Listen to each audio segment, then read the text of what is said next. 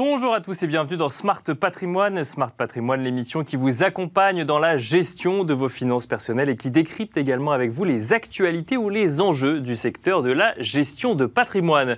Et au sommaire de cette édition, nous commencerons comme tous les lundis avec les clés de l'IMO, le rendez-vous immobilier de Smart Patrimoine. Et nous aurons le plaisir de recevoir pour cela Yann Géano, le président de La Forêt France. Nous aborderons avec lui euh, la vision du groupe La Forêt en matière d'immobilier résidentiel pour cette année 2022 à la lumière du dynamisme et des tendances du marché en 2021.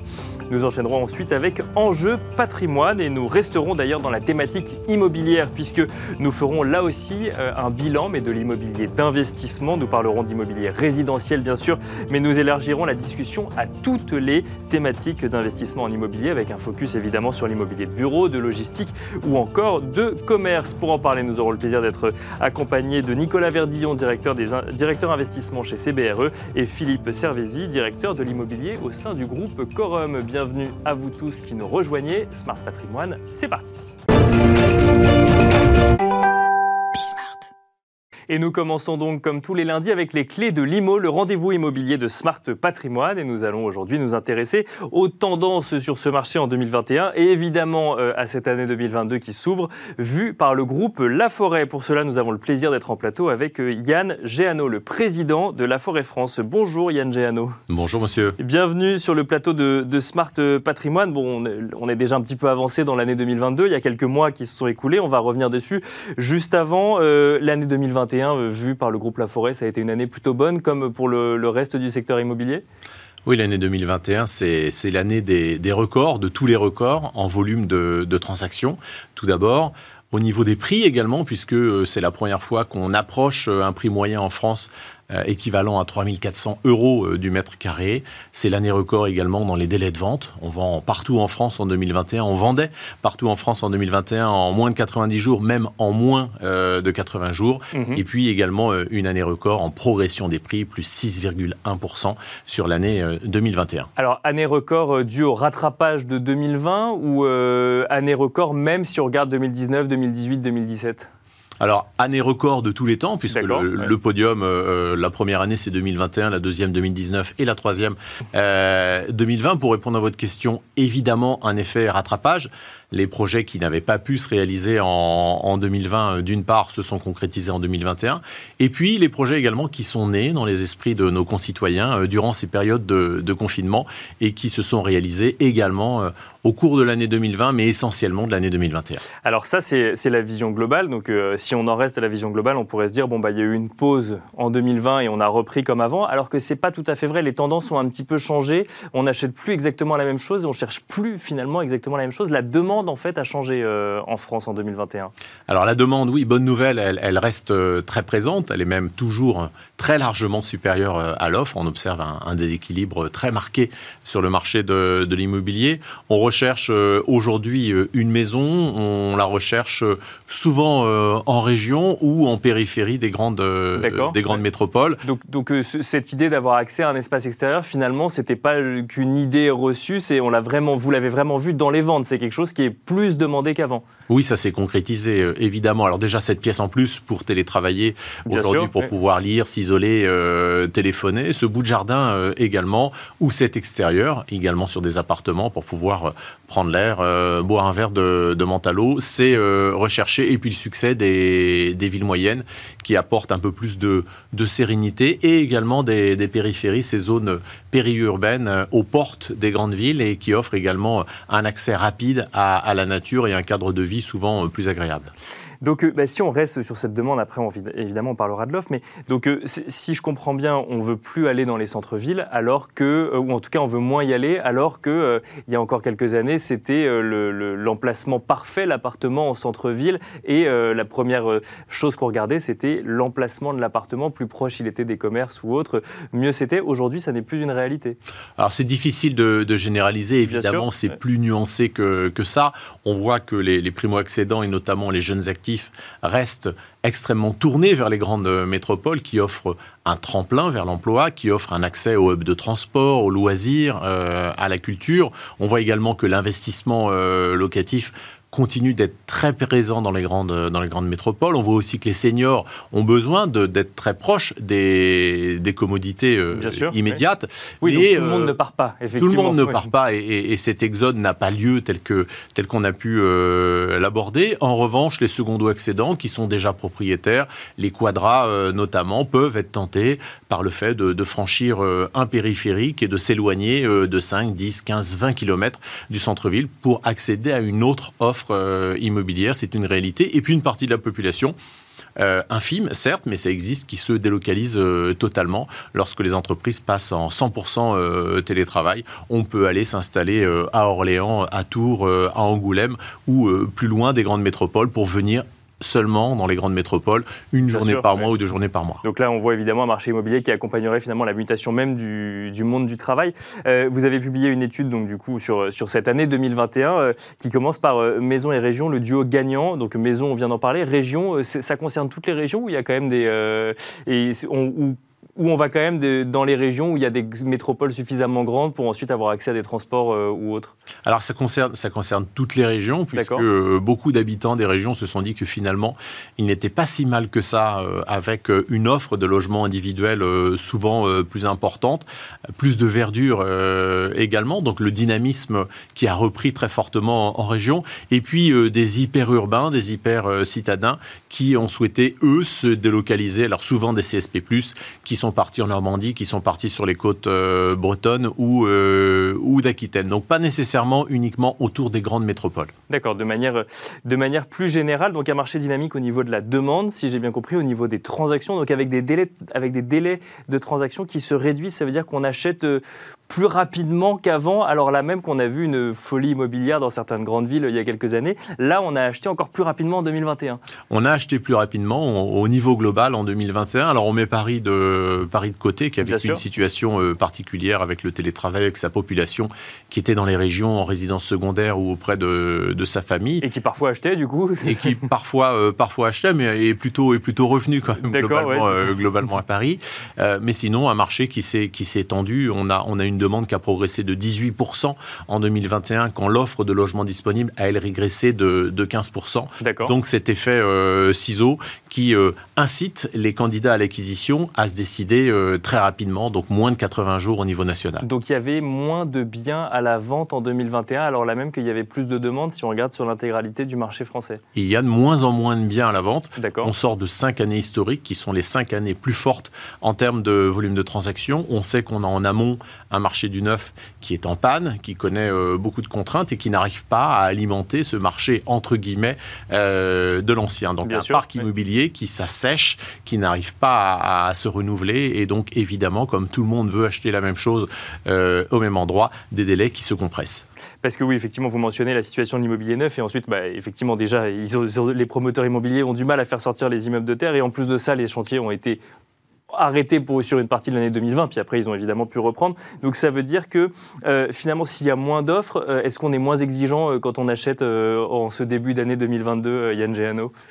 Alors non, puisque c'est justement l'enseignement du début d'année 2022. Euh, Alors un début d'année un peu particulier, puisque le mois de janvier euh, n'a pas échappé à, la pandémie. Euh, beaucoup de, clients ont rendu leurs biens indisponibles aux visites parce qu'ils étaient eux-mêmes isolés ou leurs enfants étaient isolés. Même chose du côté des acquéreurs oui, ça, qui ont suspendu. Il y a l'offre, la demande, mais il y a aussi la réalité, enfin la possibilité de réaliser la transaction à ce moment précis. Donc là, il y a eu un petit coup d'arrêt des mois de janvier, oui, oui, comme, comme, comme toute la, la France, euh, l'immobilier a été touché. Nos collaborateurs également, hein, le réseau La Forêt, c'est 4500 collaborateurs.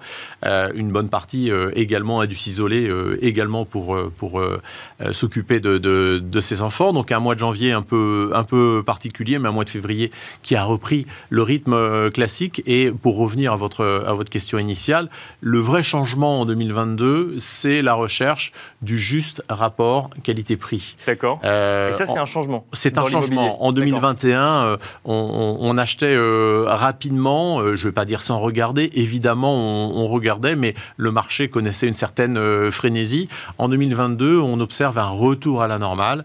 Quand un bien est parfait, évidemment, il part très rapidement et très cher. en revanche, dès qu'il dispose d'un inconvénient, une problématique de distribution, euh, d'exposition. Euh, là, euh, place à la négociation et retour à la négociation pour ramener ce logement au juste prix de marché. Et ce, partout en France, là pour le coup, c'est une tendance que vous constatez partout? Oui, c'est une tendance. Pas, là, où les, là où les prix auraient le plus progressé en 2021, par exemple, et où du coup le, niveau de prix aurait induit finalement cette négociation? Non, c'est une tendance globale, alors qui est plus marquée sur les appartements que sur les, les, maisons, parce que si on regarde quand même l'évolution des prix depuis le début de l'année, on est à, à plus de 2% d'augmentation des prix au niveau national. C'est encore extrêmement important. En revanche, euh, cette hausse des prix recouvre une légère baisse des prix des appartements, moins 0,4%, et une progression de 6% des prix euh, des maisons qui restent extrêmement euh, recherchés, ce fameux extérieur qu'on abordait à l'instant. Donc est-ce que, euh, donc effectivement, le, ce, rapport qualité-prix donc, intervient maintenant dans, les discussions? Est-ce qu'il y a d'autres choses qui peuvent, qui peuvent faire évoluer le marché sur 2022 Cette loi, par exemple, climat et résilience, donc, bon, elle n'est pas nouvelle, hein, elle était aussi là en 2021. Est-ce que ça, ça va encore peser, vous pensez, sur, sur la demande? Ça fait partie peut-être des euh, des, défauts qu'un acheteur va regarder sur un appartement aujourd'hui? En tout cas, ça fait partie des, questions et des interrogations euh, des acquéreurs aujourd'hui, cette rénovation énergétique, avec un calendrier qui est quand même très euh, pressé. 5 millions de logements destinés à être loués, qui doivent être rénovés sur les 12 années qui viennent. Si on prend sa calculatrice, ça fait schématiquement 1000 logements livrés, rénovés tous les jours depuis le 1er janvier de l'année avec un changement d'étiquette énergétique. Donc on sait que ça n'est pas possible. Les acquéreurs commencent également à, s'en rendre compte.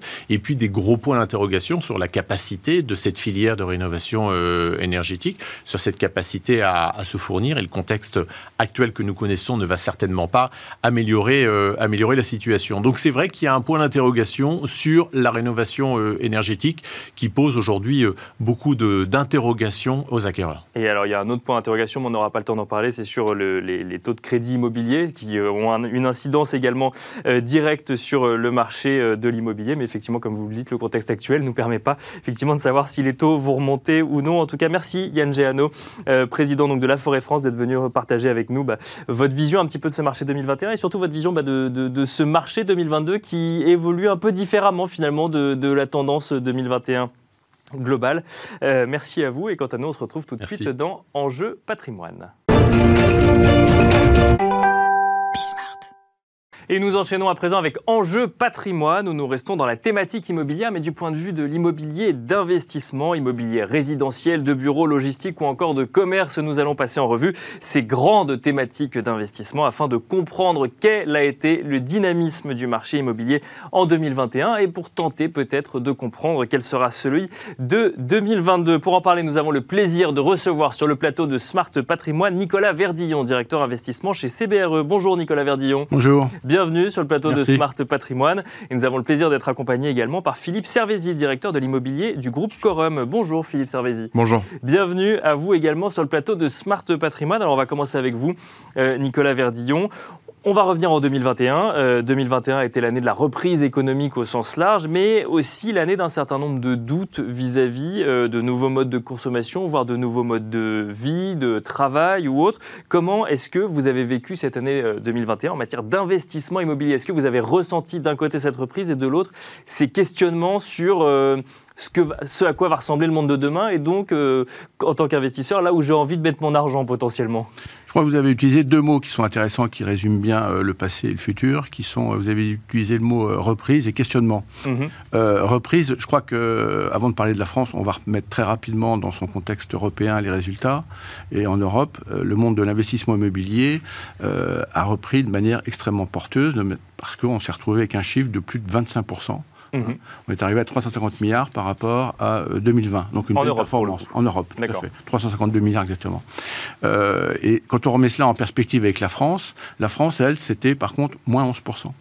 Moins 11%. En, 2020 également en, 2021. En 2021, d'accord. Voilà. Donc on dit, tiens, questionnement oui. par rapport à cette reprise. Les Français n'ont pas envie d'investir dans l'immobilier. Oui, et en, fait non. En fait non. Et pourquoi? C'est qu'il y a un phénomène peut-être un peu plus marqué en France sur, sur ce questionnement et ce questionnement sur bah, les nouveaux modes de travail, hein, avec bien évidemment le, le télétravail, les questionnements sur cette reprise économique. On a eu 7% de PIB, de croissance du PIB en 2021, mais au début de l'année 2021, il y a un an de cela, je vous rappelle, on était une sorte de semi-confinement. Bien sûr. Euh, et puis associé à cela, euh, un certain nombre de questionnements aussi sur toutes les questions environnementales et le coût de ces questions environnementales. Donc la conséquence, c'est que l'ensemble des investisseurs n'ont pas, il n'y a pas eu un désamour sur l'immobilier de bureau. Il y a eu, je dirais, une sorte de, de prise de recul, d'une part, et puis d'hyper-concentration sur des localisations euh, d'investissement. Pourquoi cette hyper-localisation? Parce que dans un environnement anxiogène ou dans un environnement de questionnement, bien évidemment, on va là où on comprend à peu près bien ce qui se passe et on voit bien où va la pression locative. Pour bien comprendre les chiffres que vous nous avez donnés, le moins 11%, c'est sur l'immobilier de bureau ou euh, de manière générale De manière globale. De manière, globale, et on voit des questionnements sur l'immobilier de bureau pour le coup. Exactement, exactement. Et euh, Philippe Servézy, vous avez fait le, même constat en, 2021. Effectivement, peut-être euh, on, se demandait comment allait évoluer le monde de l'entreprise et donc où est-ce qu'on allait investir? Oui, je, suis tout à fait aligné avec ce que disait Nicolas. Il y a, eu une, année 2021 à deux vitesses, avec six premiers mois qui ont été euh, très compliqués, euh, parce qu'on était encore en période de Covid, et les six mois suivants qui ont été euh, une vraie accélération.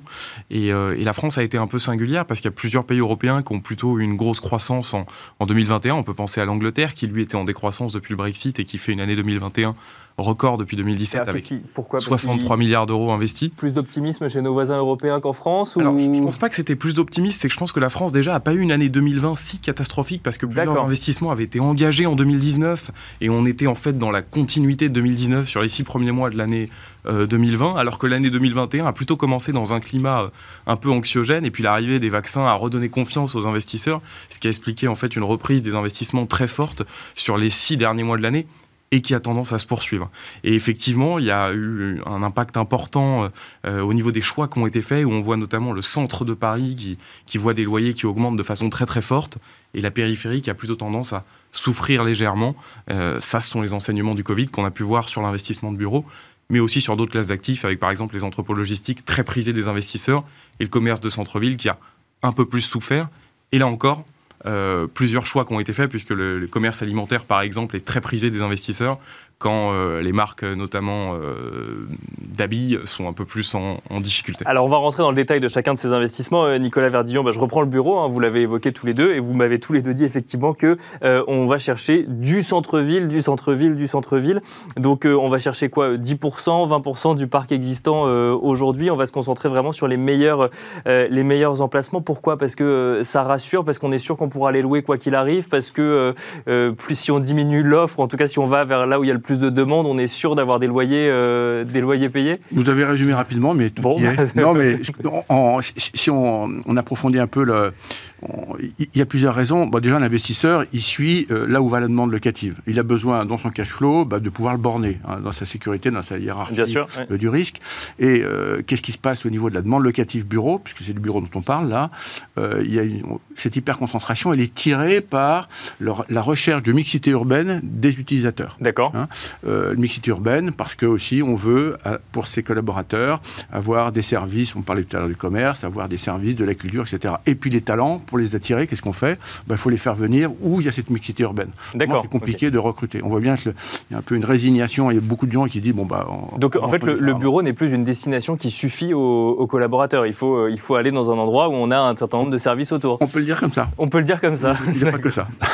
euh, Philippe Servézy, même question. C'est assez amusant quand même parce que bon, il y a eu le télétravail forcé. Là, il y a des discussions dans toutes les entreprises pour, euh, pour effectivement mettre en place euh, du télétravail, mais on pourrait se dire au contraire que ça va bénéficier à des bureaux euh, en périphérie, euh, plus proches de euh, ce qu'on peut voir dans le résidentiel, où on va chercher des, habitations plus lointaines, alors que là, c'est tout l'inverse pour le coup. Alors oui, parce qu'on est en période de sortie de crise, et qu'en sortie de crise, bah, on se recentre sur l'essentiel. Donc aujourd'hui, il y a une demande très forte sur le quartier central des affaires parisiens. Le problème, c'est qu'on va avoir euh, beaucoup trop de demandes par rapport à l'offre disponible, donc les loyers sont en train de monter de façon très importante, et qu'il n'y aura pas de place pour tout le monde. Donc euh, on est juste en sortie de crise, hein, il ne faut pas l'oublier, le Covid était encore là, et il est toujours là d'ailleurs. Euh, donc la périphérie souffre aujourd'hui, je ne suis pas certain que ce sera le cas sur du très long terme, parce que les niveaux de loyer qu'on est sur le point d'atteindre, notamment dans le quartier central des affaires parisiens, on parle de plus de 1000 euros euh, du mètre carré à la location, ce ne sera pas tenable pour toutes les entreprises, surtout si vous voulez offrir des services justement à vos employés, euh, que ce soit de restauration, de salle de sport, et les faire revenir au bureau. Donc je pense, là encore, que l'offre va s'élargir qu'il faudra un petit peu de temps pour retrouver euh, cette confiance, que les infrastructures au niveau des transports vont aussi sensiblement s'améliorer, avec notamment le, Grand Paris, et que petit à petit la, la périphérie reviendra au centre du jeu. D'accord.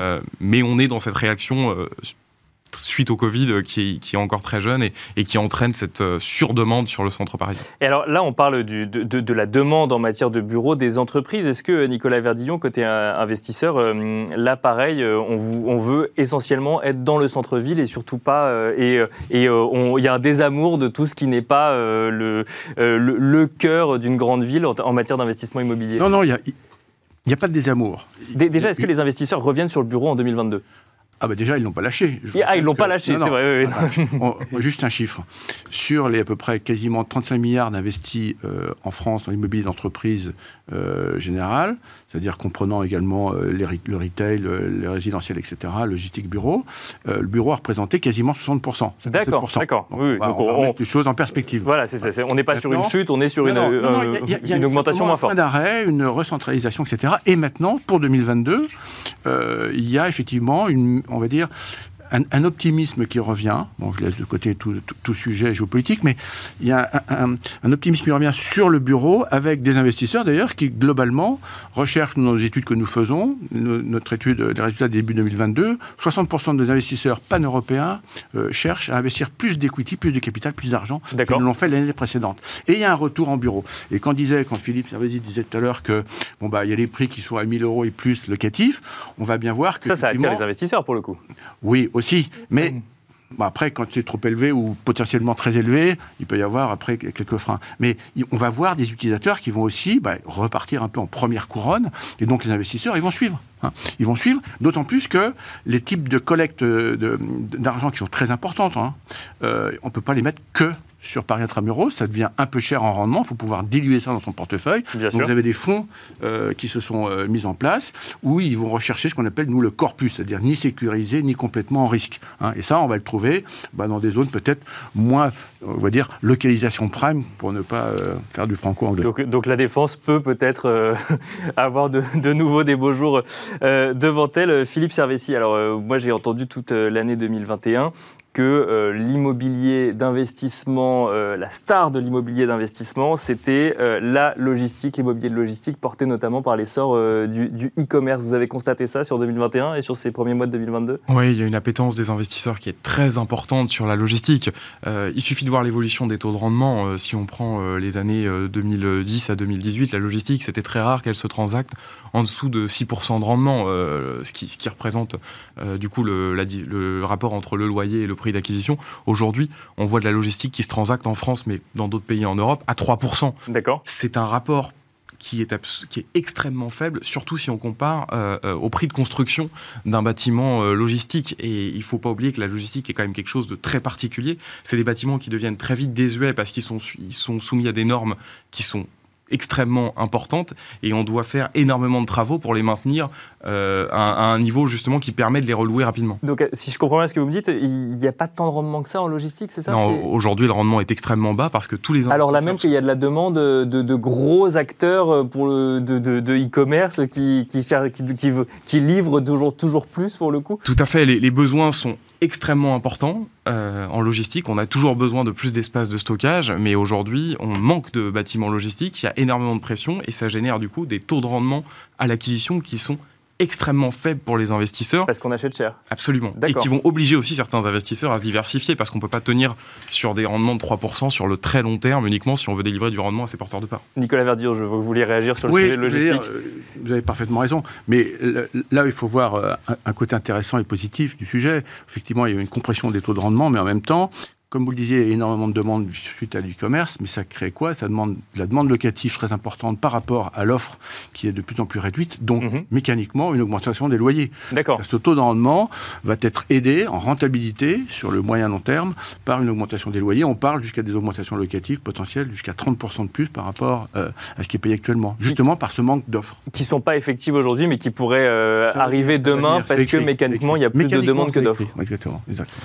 Bon, donc euh, l'immobilier logistique, effectivement, donc porteur entre guillemets, et on a également alors l'immobilier de commerce. Alors l'immobilier de commerce, on sait pas trop, on, a plus de mal à comprendre si c'est effectivement s'il y a eu un vrai coup d'arrêt avec la pandémie, si au contraire il y a eu un changement peut-être un petit peu ou une modification de ce de, de cet immobilier de commerce. On a l'image des, des, centres-villes, mais en fait l'immobilier de commerce c'est beaucoup plus large que ça. Nicolas Verdillon, qu'est-ce qu'il faut comprendre de l'immobilier de commerce en 2021 Je crois que vous l'avez déjà dit. Enfin, quand on parle de la pandémie, on voyait bien que les magasins étaient vides, qu'on ne pouvait pas y accéder. Ça a forcément eu des conséquences. Euh, mais ça avait déjà commencé avant. Mhm. Dans, les nouveaux modes de, consommation, on parlait tout à l'heure de, l'e-commerce.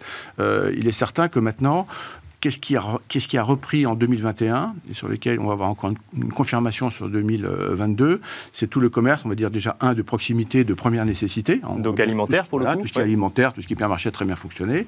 Et puis aussi un autre type de commerce euh, qui sont tout ce qui est ce qu'on appelle le commerce du périphérie, des grandes villes, des grandes agglomérations, le retail park pour faire du franglais, où là les loyers étaient tout à fait déjà remis et consolidés à des, sur des niveaux extrêmement compétitifs et tenables dans les taux d'effort par les, par les enseignes, qui fait que, et plus sans compter les modes de consommation, vous arrivez avec votre automobile, vous vous garez devant, bon, c'est pas très empreinte carbone, mais en même temps, ça permet de ne pas avoir à souffrir d'un environnement sanitaire qui est un peu contraignant, font que les investisseurs, ne s'y sont pas trompés, sont revenus sur ce type d'opération. Après, sur les centres commerciaux, même si on sait qu'il y a énormément de restructuration dans ce type de, de support de commerce, il va se passer des choses. On voit bien qu'il y a eu des arbitrages qui font que c'est alimenté. Maintenant, un chiffre de 3 milliards, c'est pas rien non plus. Hein. Mais ça fait partie de cette diversification euh, qui est tout à fait intéressante sur l'ensemble des marchés européens et également français. Philippe Servézy, même question. Vous nous disiez effectivement que bah, le, commerce alimentaire se sortait mieux que le commerce d'habits, par exemple. donc, euh, donc là aussi, il faut, il faut regarder un peu plus précisément dans quoi on investit quand on fait du commerce Je pense, que, de commerce. je pense que le commerce, euh, c'est comme pour toutes les autres classes d'actifs. C'est cyclique en immobilier. Il ne faut pas être trop définitif. Et le commerce, c'était il y a encore quelques années, et notamment le commerce de centre-ville, la classe d'actifs star. Et en fait, ce qu'a subi le commerce, finalement, c'est trop de pression sur les loyers et des taux d'intérêt trop bas qui ont fait imploser une sorte de bulle. Euh, et Nicolas a raison, ça avait déjà commencé avant le Covid. Et ce qu'on voit aujourd'hui, c'est une correction des niveaux de loyer, une correction des taux de rendement qui finalement va amener un marché beaucoup plus sain. Et je pense qu'il faut surtout pas enterrer le commerce. Au contraire, je pense que c'est un marché plus sain aujourd'hui qu'il n'était il y a quelques années. Et on peut se poser légitimement la question aujourd'hui, qu'est-ce qui fait plus sens? Est-ce que ça fait plus sens d'acheter un bâtiment logistique, même s'il y a beaucoup de demandes, sur un taux de rendement de 3% ou d'acheter un commerce de centre-ville loué à un bon loyer de marché revu après le Covid à 6 ou 7 quand il en valait 3 ou 4 il y a quelques années. Donc, la question, c'est de savoir est-ce qu'on va dans la logistique où les loyers pourraient potentiellement augmenter ou est-ce qu'on va dans le commerce où euh, on attendrait la demande C'est d'analyser, d'analyser les cycles et d'être sûr en tant qu'investisseur de rentrer au bon moment et de sortir au bon moment. Merci beaucoup, messieurs, euh, de nous avoir détaillé vos visions euh, pour, euh, pour cette année 2021. Et donc, du coup, on comprend un petit peu plus les tendances sur, sur cette année 2022 qui vient de débuter également. Philippe Servézy, je rappelle que vous êtes directeur de l'immobilier du groupe Corum. Nicolas Verdillon, je rappelle que vous êtes directeur investissement CBRE. On aura eu le temps de passer en revue les quatre grandes catégories d'immobilier d'investissement. On n'aura pas eu le temps d'aller dans les secteurs d'activité. On pourra le faire peut-être une prochaine fois. Merci à vous également de nous avoir suivis. Je vous donne rendez-vous demain pour un nouveau numéro de Smart Patrimoine à 13h sur Bismart. Et d'ici là, je vous invite à regarder le replay de l'émission évidemment. Mais aussi, euh, n'oubliez pas, vous pouvez nous écouter en podcast sur toutes les plateformes de podcast.